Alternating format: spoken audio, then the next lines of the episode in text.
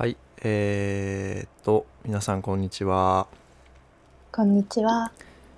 えー、丸い議論の、これは別に進行してるわけじゃないな。まあ、丸い議論の、えー、正風と申します。ゆりかです。はい。えーっと、この番組はですね、えーまあ、あのその時々の、えートピックとかに基づいてですね、こう、正風と、えーゆり子がこう、まあ、つらつらと話をしていくっていうようなうん番組ですね。こう、なんか結論出すとかじゃなくて、こう、お互いの考えてることをこう、響かせ合うみたいなね、時間を、えーできればといつも思っています。はい。はい、こんな感じでしょうか。はい、そんな感じですね。はい。で、うん大体ね、月1ぐらいで更新をしているんですけれども、えー今回ね、2023年初めてということですよね。そうですね。うん。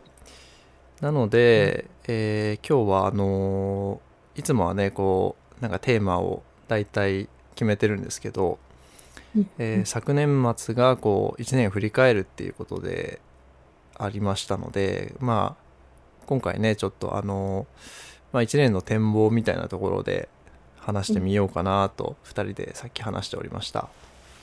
はい。はいということで今回はね、まあ、この1年の展望がテーマで、えーまた少しお話ししていこうと思います。はい。はい。で、あれですね、えーいつも、まあ、世間話から入るんですけども、はい。ね、あのーそちらはね、ちょっと雪がちらついてるっていうことでしたっけ？そうですね。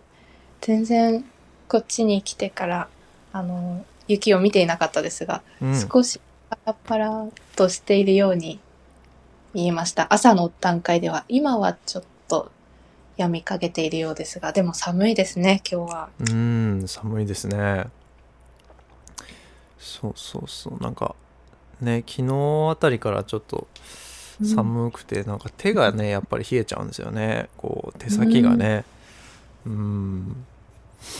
んかどこが冷えるとかあります？ゆりこさん。私もでも足と手がもうん。う冷たくなっちゃいます、すぐに。うんうんうん。ねえなんかああいうのってどう、なんかあのーどうやって対策するんだろうなって思いながら、あの足、うん足は、僕あの実はね、えーカリフォルニアに住んでる友達がいるんですけど、はい。あのその人がですね、あの足の湯たんぽを、あのへ誕生日にね、何年か前にくれて、それ使ってるんですよね。へーあのね、本当に、これダイビングスーツの素材でできてるんですよ。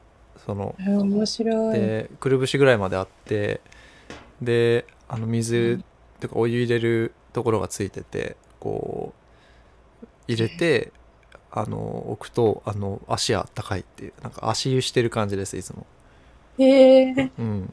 気持ちよさそうですね。あめちゃくちゃいいですよこれあのね最初あのちょっとお湯の温度とかその加減を間違ってあのめちゃくちゃ熱くて もうあの汗だくになるみたいな足だけ でさらに冷えちゃうみたいなのがありましたけどうんねやっぱ適温がいいですからね湯たんぽとかってねそうですよんね。へえ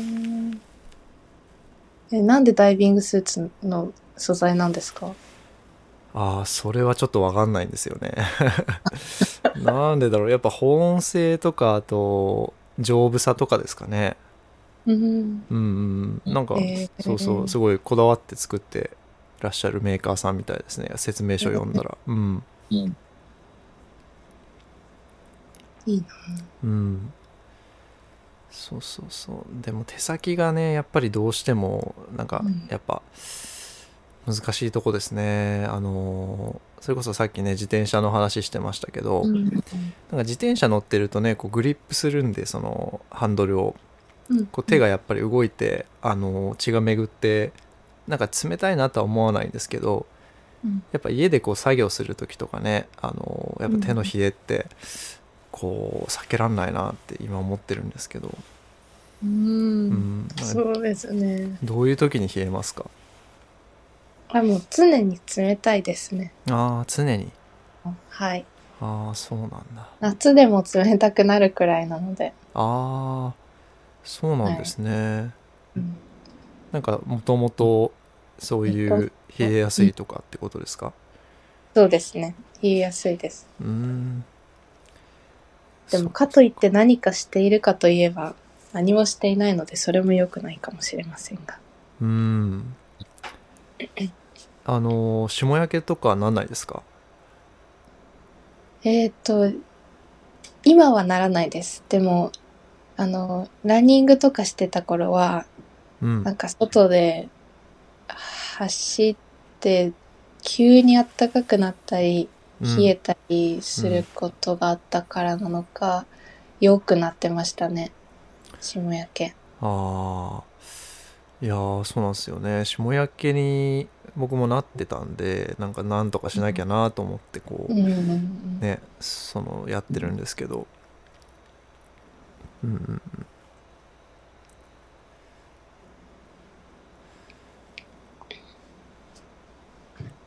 ね本当にあったかくして過ごしたいですね冬はねやっぱそうですねう。んうん。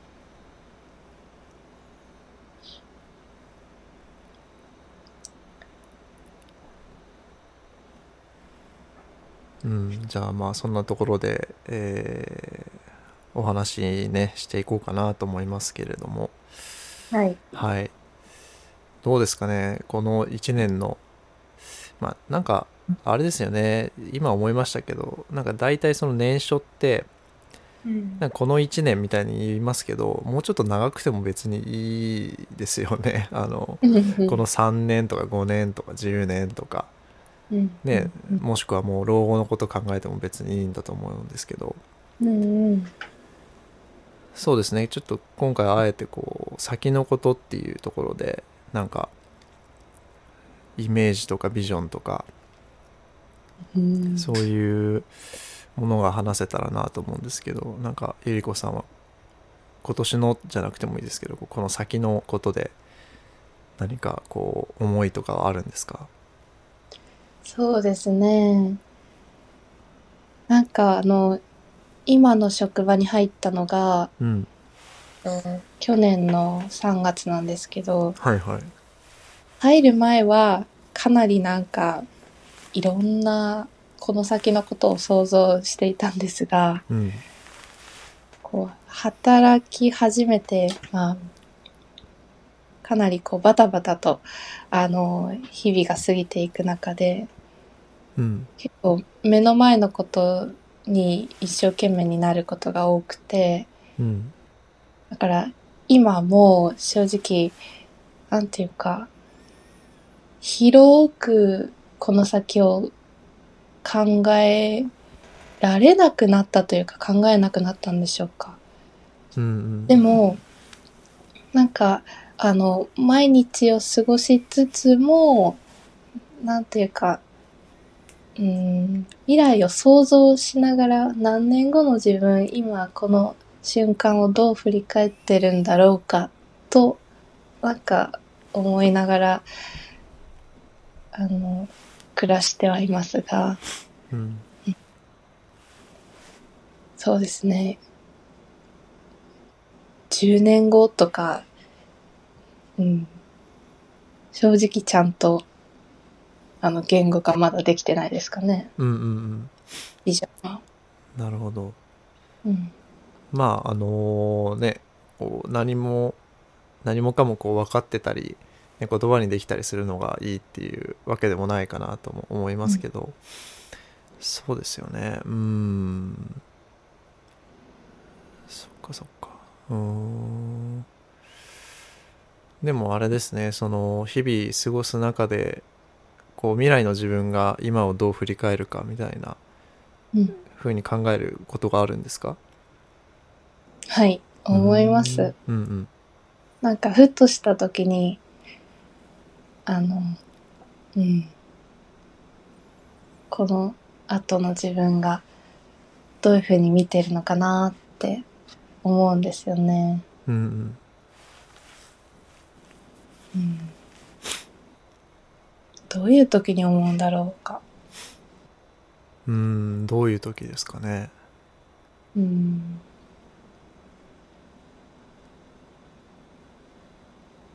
なんか、うーん。世間から見たら、無駄だと思われそうなことをしている時に思うかもしれないです。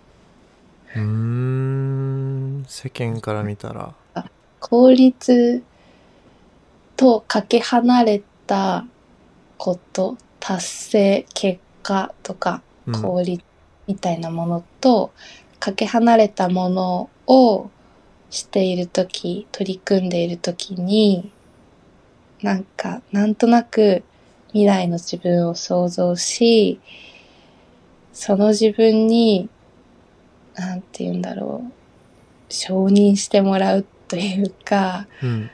のそういううーんうーん認めてもらいたいみたいな気持ちがあるんですかね。肯定したいんでしょうか。うんうんうんうん。もしかしたら。なるほど。そっかそっか。なんかそうですね。今の話を聞いてる感じだとその肯定したいっていう思いっていうことのこうまあ表裏一体だと思うんですけど、うんうん。なんかやっぱうん。りその今自分がやってることに対してこうねやっぱ100%これでいいっていうふうにうん。こうねな,、まあ、ななかなかね そういうことって僕もないと思いますけどなんかどこかにこうやっぱりこれでいいんだろうかっていうね、ものがありつつもでも今は私はこれをやるって決断してやってるっていうようななんか姿が浮かびましたね。そうですね。うん、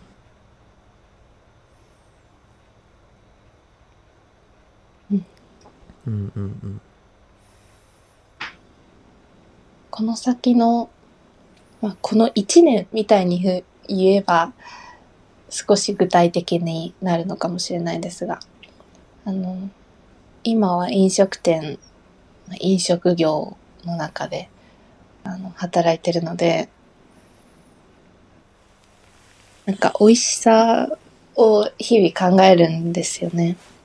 うん、美味しさ。うんなんか、あの、料理をめがけてお客様いらっしゃることも多いんですが、でもそれだけじゃなくて、まず予約をじゃあ取る段階から、その電話越しのあの対応から、そして来た時にエントランスの雰囲気から、あの、こうウェルカムする時の表情からまた席についてじゃあどんな風な会話があってどんな料理と飲み物となんかいろんなあのこう要素が積み重なってこうレストランとしてはですけれどもレストランの中での美味しさっていうのが多分決まっているんだろうな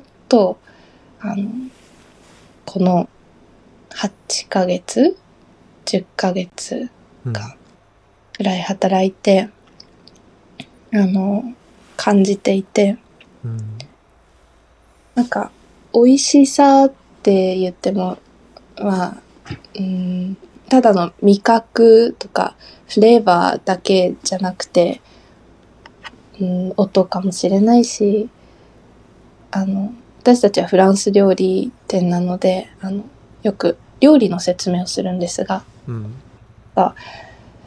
その時にも、じゃあ、なんだろう。うーん、南国のとか、そういう何か一つのこう、ひ言葉を、えーお客様の耳に入れると、そう思いながら召し上がるわけですよね。うんうん。なんかその言葉の選びもそうですし、うん。トーンも高い声で言うのか低い声で言うのかうん。お客様によって使い分けたりもしますがなんかそのすごく細かくてあの全然気づかないかもしれないけどでもきっと美味しさに結びついてあるんだろうなと感じるんですよね。だから、うん、きっとこういうのが結びついてるんだろうなって思う事柄をこう集めながら自分の中での美味しさとはみたいなものをうんあの追求したいっていうのがあの自分のキャリアとかそういうものに関係なく今働いている環境の中ですごく面白い興味深いものとして捉えている一つでうん。これからもこの環境にいる限りはなんか追求していきたいと、うん、思ってるんです。うーん。いやー美味しさですか。うーん。ん。ね今やっぱね話を聞いていただけでもやっぱりすごく複合的なんだなっていうのは僕もうん。感じましたしねそので多分そのどのその振る舞いとかその味とか説明とかがこう決定打になるっていうよりかは多分本当にこう積み重ねっていうかね何かこううん多分一つ一つのものにこう心を尽くしていった結果こうあるというその美味しさに結びつくその人の美味しさに結びつくっていうか、うん。ね、なんか多分そうですね僕の印象になりますけどやっぱりこうこれがこれさえできればみたいなうん。話ではなくて多分ね。ねなかなかこう説明がねこう理屈で美味しいってあんまりなんか語れないことなのかもしれないな、そのあのねその因果関係でこれがこうだからこうですっていうことじゃなくてうんこれとこれとこれとこれがあってでなぜかこうなりましたみたいな。う んうんうんうん。そんな印象ですね。うん。うんうんいやーそれでも本当になんか本当に生きてく中で多分ずっと追求し続けられますよね多分。美味しさの話って。ねうん、いやーなんかいいところに目をつけたというか なんかすごい深いテーマですよね。なんかそそれを意識し始めてからあの例えばうーん。私和菓子の和菓子というかあの芋けんぴってあるじゃないですか。あありますね。なんとなく時々食べたくなるんですよ。うんうん。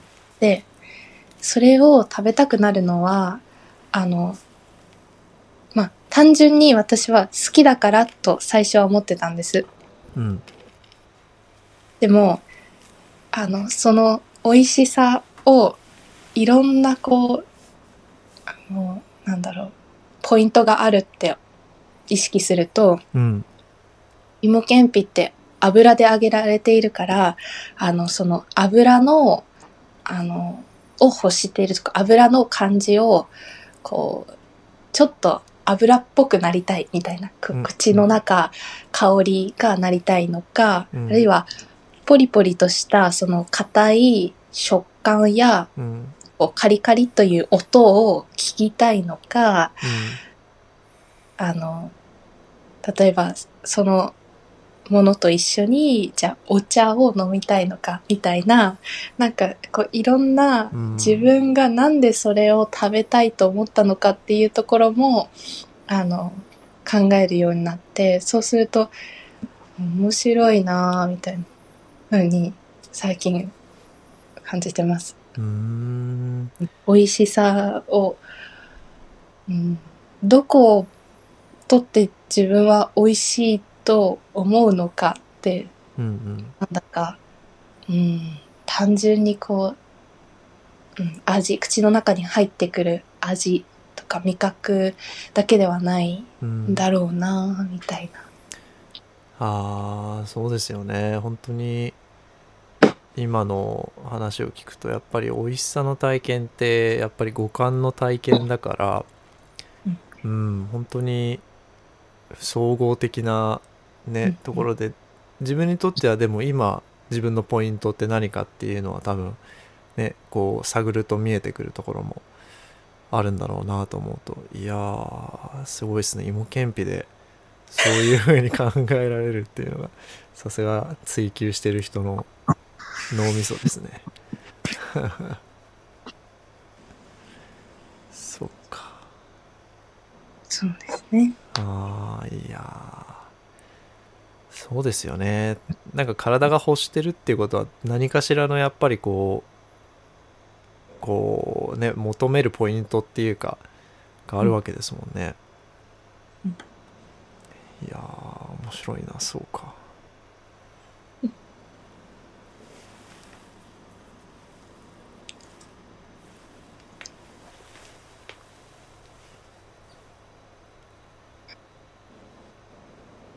正風さんの中で、なんか展望みたいなのは、うん。そうですね。展望はあーこの間ちょっと思ったんですけどはい。なるべくこれから僕は物を持たずにうん。物とかなんかその所有っていうところからちょっと距離を置いてうん。基本的にこう究極的にはもう全部借りて借りて生きようって思ったんですよねちょっとこれはもうもっとなんかこう長いスパンの話ですけど。うん。だからあのね持つっていうのはまあいろいろなね今今も僕自転車買って持ってますけどそういうものとかをこうなんかなんつうんですかね。なんか持ってるっていうことっていうのはそれに対してやっぱりケアをする必要が僕はあるかなと思っていてうん。ねまあ例えば自転車の話だったらね泥で雨の日にねちょっと行った時は泥で汚れちゃったから拭いてとか。うん。あとはあのねこう出先では一応鍵をねあの盗難防止で鍵をかけてとか。うん。で鍵をかけてその離れてる間も、まあ、やっぱどこかであの自転車大丈夫かなっていうところがなんか心の中の容量のどっかをやっぱ占めてると思うんですよね。はい。で、まあ、そういう話でいくとやっぱ持ち物が多い方が自分のその心の容量を占めるものがやっぱ多いんですよね。うん。でなんか僕はそれそういう状況からちょっと自由になりたいなと思っててうん。できるだけこう空っぽの状態というか自分の心の中がうん。っていうのがすごくなんか楽しいなっていう経験があったんですよね。うん。そう自由にこう空で身軽でいるっていうことに対する自分のやっぱり価値がそこに多分あるんだなっていうふうに思ってうん。うん。なのであのできるだけそのいろんなものを持つっていうよりかは、まあ、借りたりとか共有したりとか、そういうふうにこうなんていうんですかね手放していくっていうんですかね自分の身の回りから、うん。うんまあ、どこまで手放せるかっていうのはちょっとまだ未知数ですけど、うん。うん、なんか究極的に言うとまあ究極じゃないか。そのまああの一つの考え方ですけど、まあ、体も借り物かななんて思うんですよね。自分の体っていうのって。あのね自分が生み出したわけじゃないじゃないですか体って。はい。で自分が別に所有してるわけでもないと思うんですよね僕は。あのうん。体っていうのは。っていうのはやっぱり体が自分の心を動かすこともあるしうん。自分の心が体に影響を及ぼすこともあってまああのだから完全に自分のものではないと僕は思ってるんですけど体っていうのは。うん。なんかそう考えるともともと今借り物のね、まあ、体で生きているって考えるとやっぱ自分が持ってるものってなんだろうとも思うしうん。何を何か持つ必要があるんだろうかっていうのもあるしなんでしょうね。あのだんだんちょっとえー何を話してたか分かんなくなってきましたけどそうですね。やっぱりこう身軽でいるとかうん心が空になってる状態っていうのが自分の多分求めてる幸せと結構近いところにあってもうガンガン仮暮らしていくみたいな気持ちになったのかな、うん。なんかそのきっかけとかはあったんですか？そのなんだろう空っぽな状態になっていくのがうん。なんか幸せ感につながっているうんうん。というか、そう感じる瞬間のうん。えそうですね。やっぱりあのまあ去年のね終わり頃って僕多分いろんなものをこう失ったんですよね。その、まあ結婚してたのが離婚となり仕事も辞めてで家具とかも大体手放してってなった時にまあそのまあ失ったことの悲しみっていうのはもちろんあるんですけどそれと同時にやっぱりこうなんか自由であるっていうことがすごく実感されてというか自分が決めていいというかあのまあもちろんそのねえー何か持ってるから悪いっていうことではないんですけどもなんか自分にこんなに可能性があったのかっていうか自分がこんなにその心の容量が今ある状態なんだっていうことにやっぱり驚いてうん。でやっぱりできるだけそういう状態であった方がなんか健康なのかもしれないなって思ったんですよね。うん。うん。そうそう。本当にだから自分が持つ必要があるものってなんだろうっていうのはこれから常に考えながら生きていきたいなとは思いますね。うん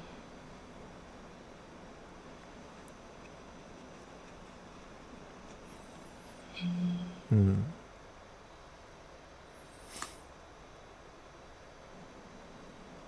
すごく考えさせられますね。うん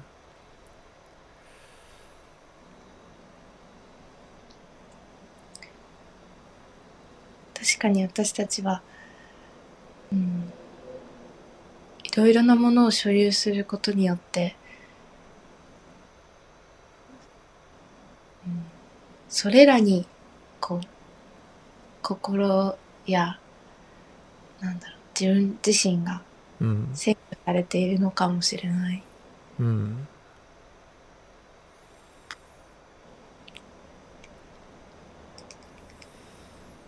うんなんかそうですね。そういう僕が最初に言ったような見方もあるしあと別の考え方というか僕がたまに思うのはうん。やっぱり自分の一部をこうそこに分け与えてるというかうん。道具とか例えばねその僕は音楽やるのでそのギターとかをすごく大事にするんですけどやっぱりねやっぱ思い入れとかって言いますけどうん。こう自分の一部がこうそこに蓄積されていくような感覚って多分物に対してあると思うんですよね。うん。だから物に対しても自分がこうちょっと自分の一部を分け与えるみたいな現象も僕はあるかなと思ってて。でそれってやっぱりこうあいなんかあのそういうものをふ見たり触れたりするだけでちょっとやっぱり気分が変わったりすることがあるかなと思うんですよ僕は。うん。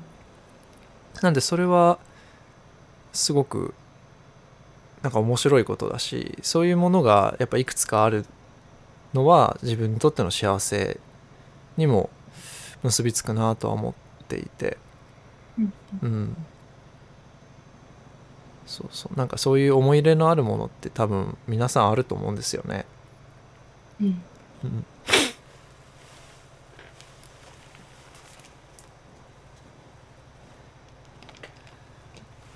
そうだから何をもってそういうふうにこう自分の一部をこう明けわかあ明け渡しておくのをなんか自分で選ぶってことが大事なんでしょうね。うん。うん。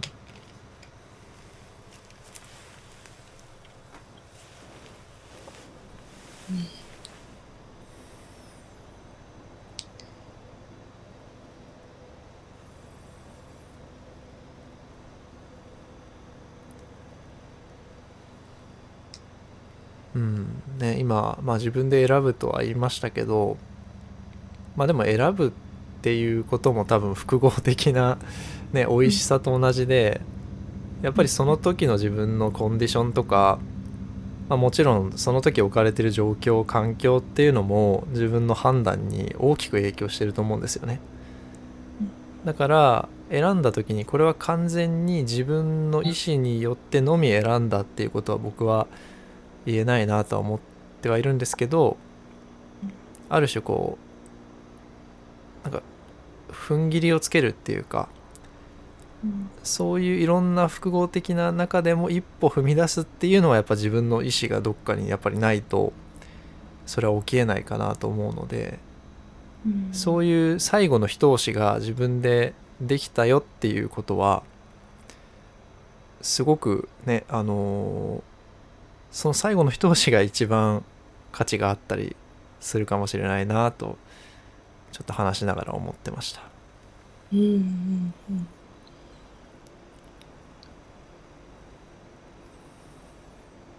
確かにどの道具にやものに対してうん思い入れを、うん、持つっていうか。うん。それって本当に環境に左右されている。でも、うん、そこでもなんか自由で自由でありたいというか心をフリーにしながら、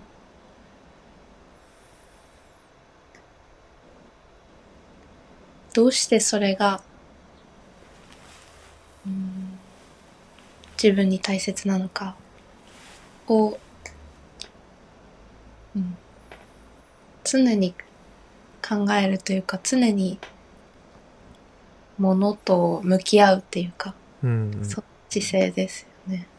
そうですねそういう姿勢は本当に持ち続けることがね自分にとってやっぱり幸せに結構、えー近づくためのヒントかななんて思ってますね。うん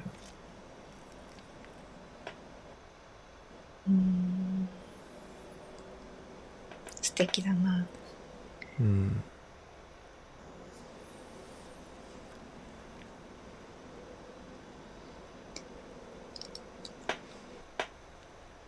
ねまああのこれもまた話しながら思ってたんですけどで多分さっきから僕幸せっていうことを結構何回か言っててはい。でそこに向かいたいみたいなニュアンスで話してると思うんですけどはい。まああのこれももうちょっと広い視点で言うとなんかその幸せにこう絶対ならなきゃいけないっていうことでもやっぱないと思っててで中にはこう不幸せでなければいいっていうスタンスもあると思うんですよねもちろん。うんうんうん。そうそう。なんかそういうのもいろいろ幸せに対する態度っていうのは人それぞれだと思いますし、うんで僕はねそれは全部そのその人のねそれこそ選択で最後の一押しをしてそれをそこうだって思ったんならそれはもう全て対等に尊いと思うんですけどうん。それこそ今の自分の状況環境で今の自分の選択としてはやっぱり幸せに対して自分が歩みを進めていきたいなっていうことがあるから今みたいなこうね、うん。こう幸せに近づくためにっていう多分話をしていたんだろうなってうんうん。思ってます。うん。なんだかすごくなんだろう。エネルギーというか明るいあのものを正風さんから感じます。あ本当ですか？明るい。うんいやそうですね。ちょっと明るくしていきたいですからね。うん、ん。うん。今はね僕は。うん。うんうんうん。そっかそっか。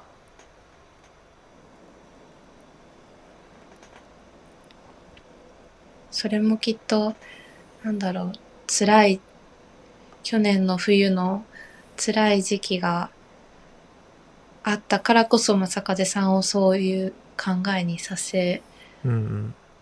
今新しい年が始まりまた前、前をというか、うん、幸せ感を考え、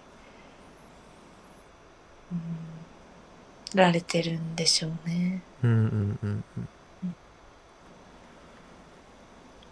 そうですね。やっぱり今の自分の考えにこれまでの道のりっていうのはやっぱり影響してるし、うん、うんうんうん。まあだからこそ今の選択ができたと思うと。うん。ねやっぱりまあいろいろそのこうね失った当初はいろんな感情が出てきますけど、うん。うん、やっぱりこう最終的にはねやっぱり感謝というかうん、ね、それが今の自分を作ってるっていうことが分かってうん。染みてくるかななんて思いますね。うん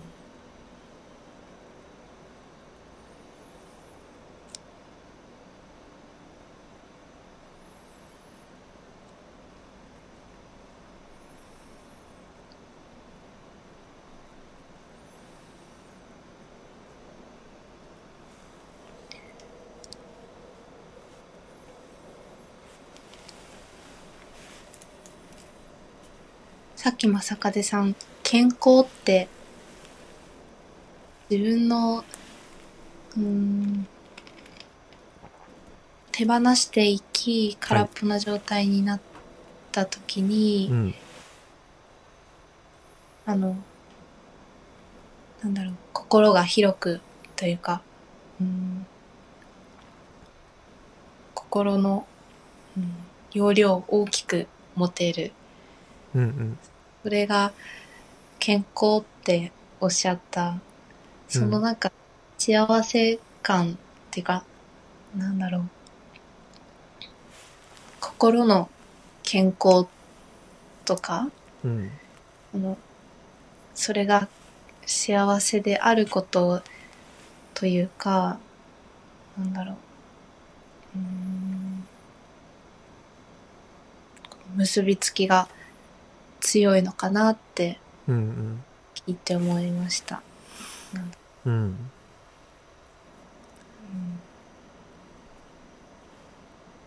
そうですね。なんかうんなんでその自分の中で今のゆり子さんの言葉を聞いててこう心の中が空である方があとはもしくは身軽である方が健康と幸せっていうのに結びつくのかって思うと、うん。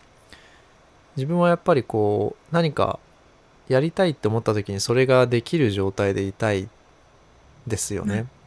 なるほであ、すごく雑に例えてしまうと、ね、両手にこう手こう手下げを持った状態で例えばあの何か欲しいものがあった時にすぐにその手を伸ばせないじゃないですか手が埋まってるからそういうことかなと思っててなんかだからうんそのねその手を伸ばしてそれを持つかどうかは分かんないんですけどでも手を伸ばせるっていうことが僕にとっては大事なんですよね。うんうん、そういうことかななんて思いました。うんうんなるほど。うん、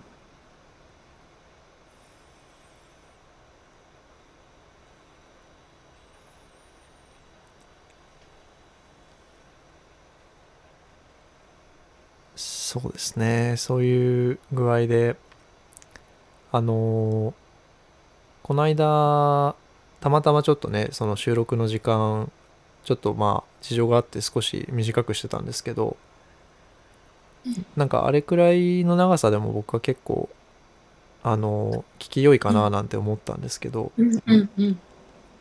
ねどうどうですかねゆりこさんは。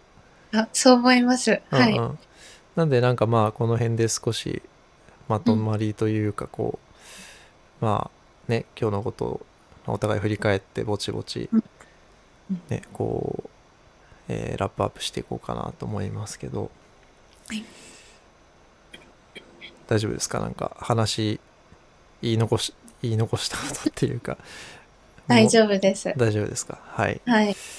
そうですね。今日は僕の振り返りとしてはうんうん。なんかこれからの展望みたいなのを多分今年話したのが初めてか2回目かかな。多分そういうふうにねこう意識的に話すっていうのがあまりなかったのでうん。なんかこれから自分がこうやろうとしてる選択とか、うん。えー決断っていうのがやっぱり自分の中から出て自分が選んだことなんだなっていうのを改めてなんか自分で認識できたような気がしてうん。なんかすごく話を聞いてもらってなんかこう勇気が出たというかこう励まされた時間になりました。うん。うん。ありがとうございます。こちらこそ、はい。私も、あんまり、うん、話さない、話してなかったなぁと思います。うん。し、あの、こう、正和さんに聞いていただいて、出てきたことが、あ仕事と結びついてるんかいみたいな、あの、こう、ことも思いましたが、うん。うん、でも、うん、なんだろう。中出さんの広く、の、うーん、なんだろう。自分の生き方を、こう、心に決めながら、毎日を、うんあの、うん、過ごされている。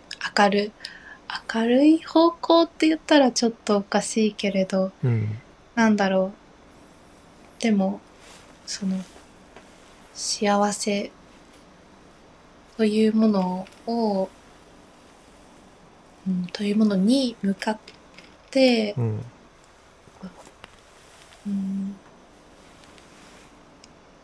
うん、その姿をなんか想像して、うん心が温かくなるというか、うんうん。私も、うん、そうでありたいなと、なんか思わされました。うん。それはそれは。うん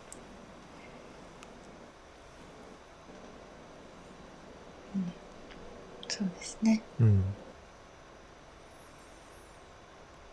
なんだかいいですね。あの、一つのことを、えテーマを決めうてん話すのもすごく楽しいですが、うん前回と今回というように何もこう、あの、テーマがなくうん話すっていうのも、これはこれでいいなと思います。確かにそうですねうんうん。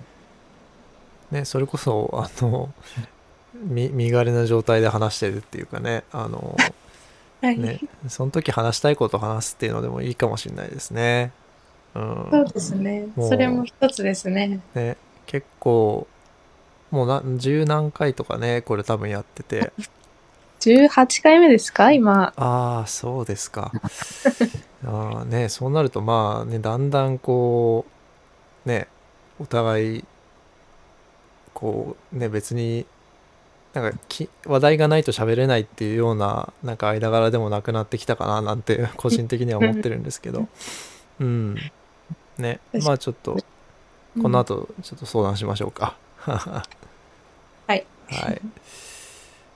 えーということで、じゃあ、今回はこの辺で締めくくっていこうと思います。えっと、そうですね、これは Spotify と、最近ね、ちょっと Apple Podcast にであの、上げられないかなって今ちょっとやってたとこなんですけど、まあそこであの配信をしていて、うん。えーっと概要欄の方にですねあのフォーム、Google フォームの URL が貼ってありますので、こう何かねご感想とかご意見とかねこうまあ今の話出た後であれですけどこれについて話してほしいとかねいうことがあれば、あのぜひ教えていただければなと思っていますはい。はいしています。はい、お待ちしてます。はい、じゃあですね、今日、え丸い議論をお送りしたのは、正風と、ゆりこでした。あはい、ありがとうございました。りがとうございました。さよなら。